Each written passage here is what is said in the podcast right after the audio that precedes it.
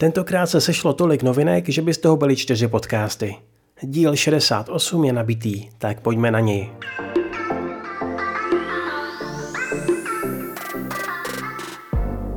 Spoustu lidí zvedlo ze židle rozhodnutí japonské vlády, že do dvou let začne vypouštět do moře přes milion tun kontaminované vody z jaderné elektrárny Fukushima.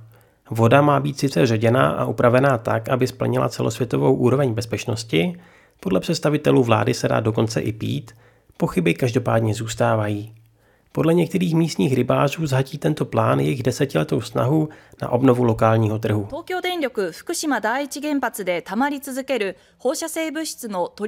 Očkování veřejnosti už se rozběhlo i v Japonsku. Od dubna dostávají vakcínu lidé starší 65 let.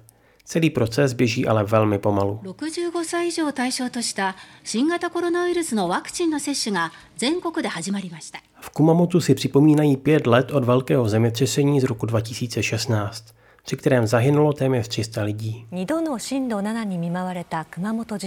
Letiště Narita začíná testovat rozpoznávání obličejů při odbavení pasažérů. Cestující by tak nemuseli při check-inu ukazovat pas ani letenky. 成田空港についてもっと知ってほしい Těšíte se na nový film Mamoru Hosody? Jeho Bell se před pár dny ukázala v prvním krásném traileru. Premiéru má toto léto. No a perlička na závěr. Víte, jak poznáte, že jste konečně ovládli japonštinu? Dogen to ve svém videu vysvětlil jasně. Když vám Japonci přestanou říkat, že máte dobrou japonštinu. Dogen des, Yoroshiku onegai. Ah, nihongo jōzu. Ah, Dogen des, Yoroshiku onegai.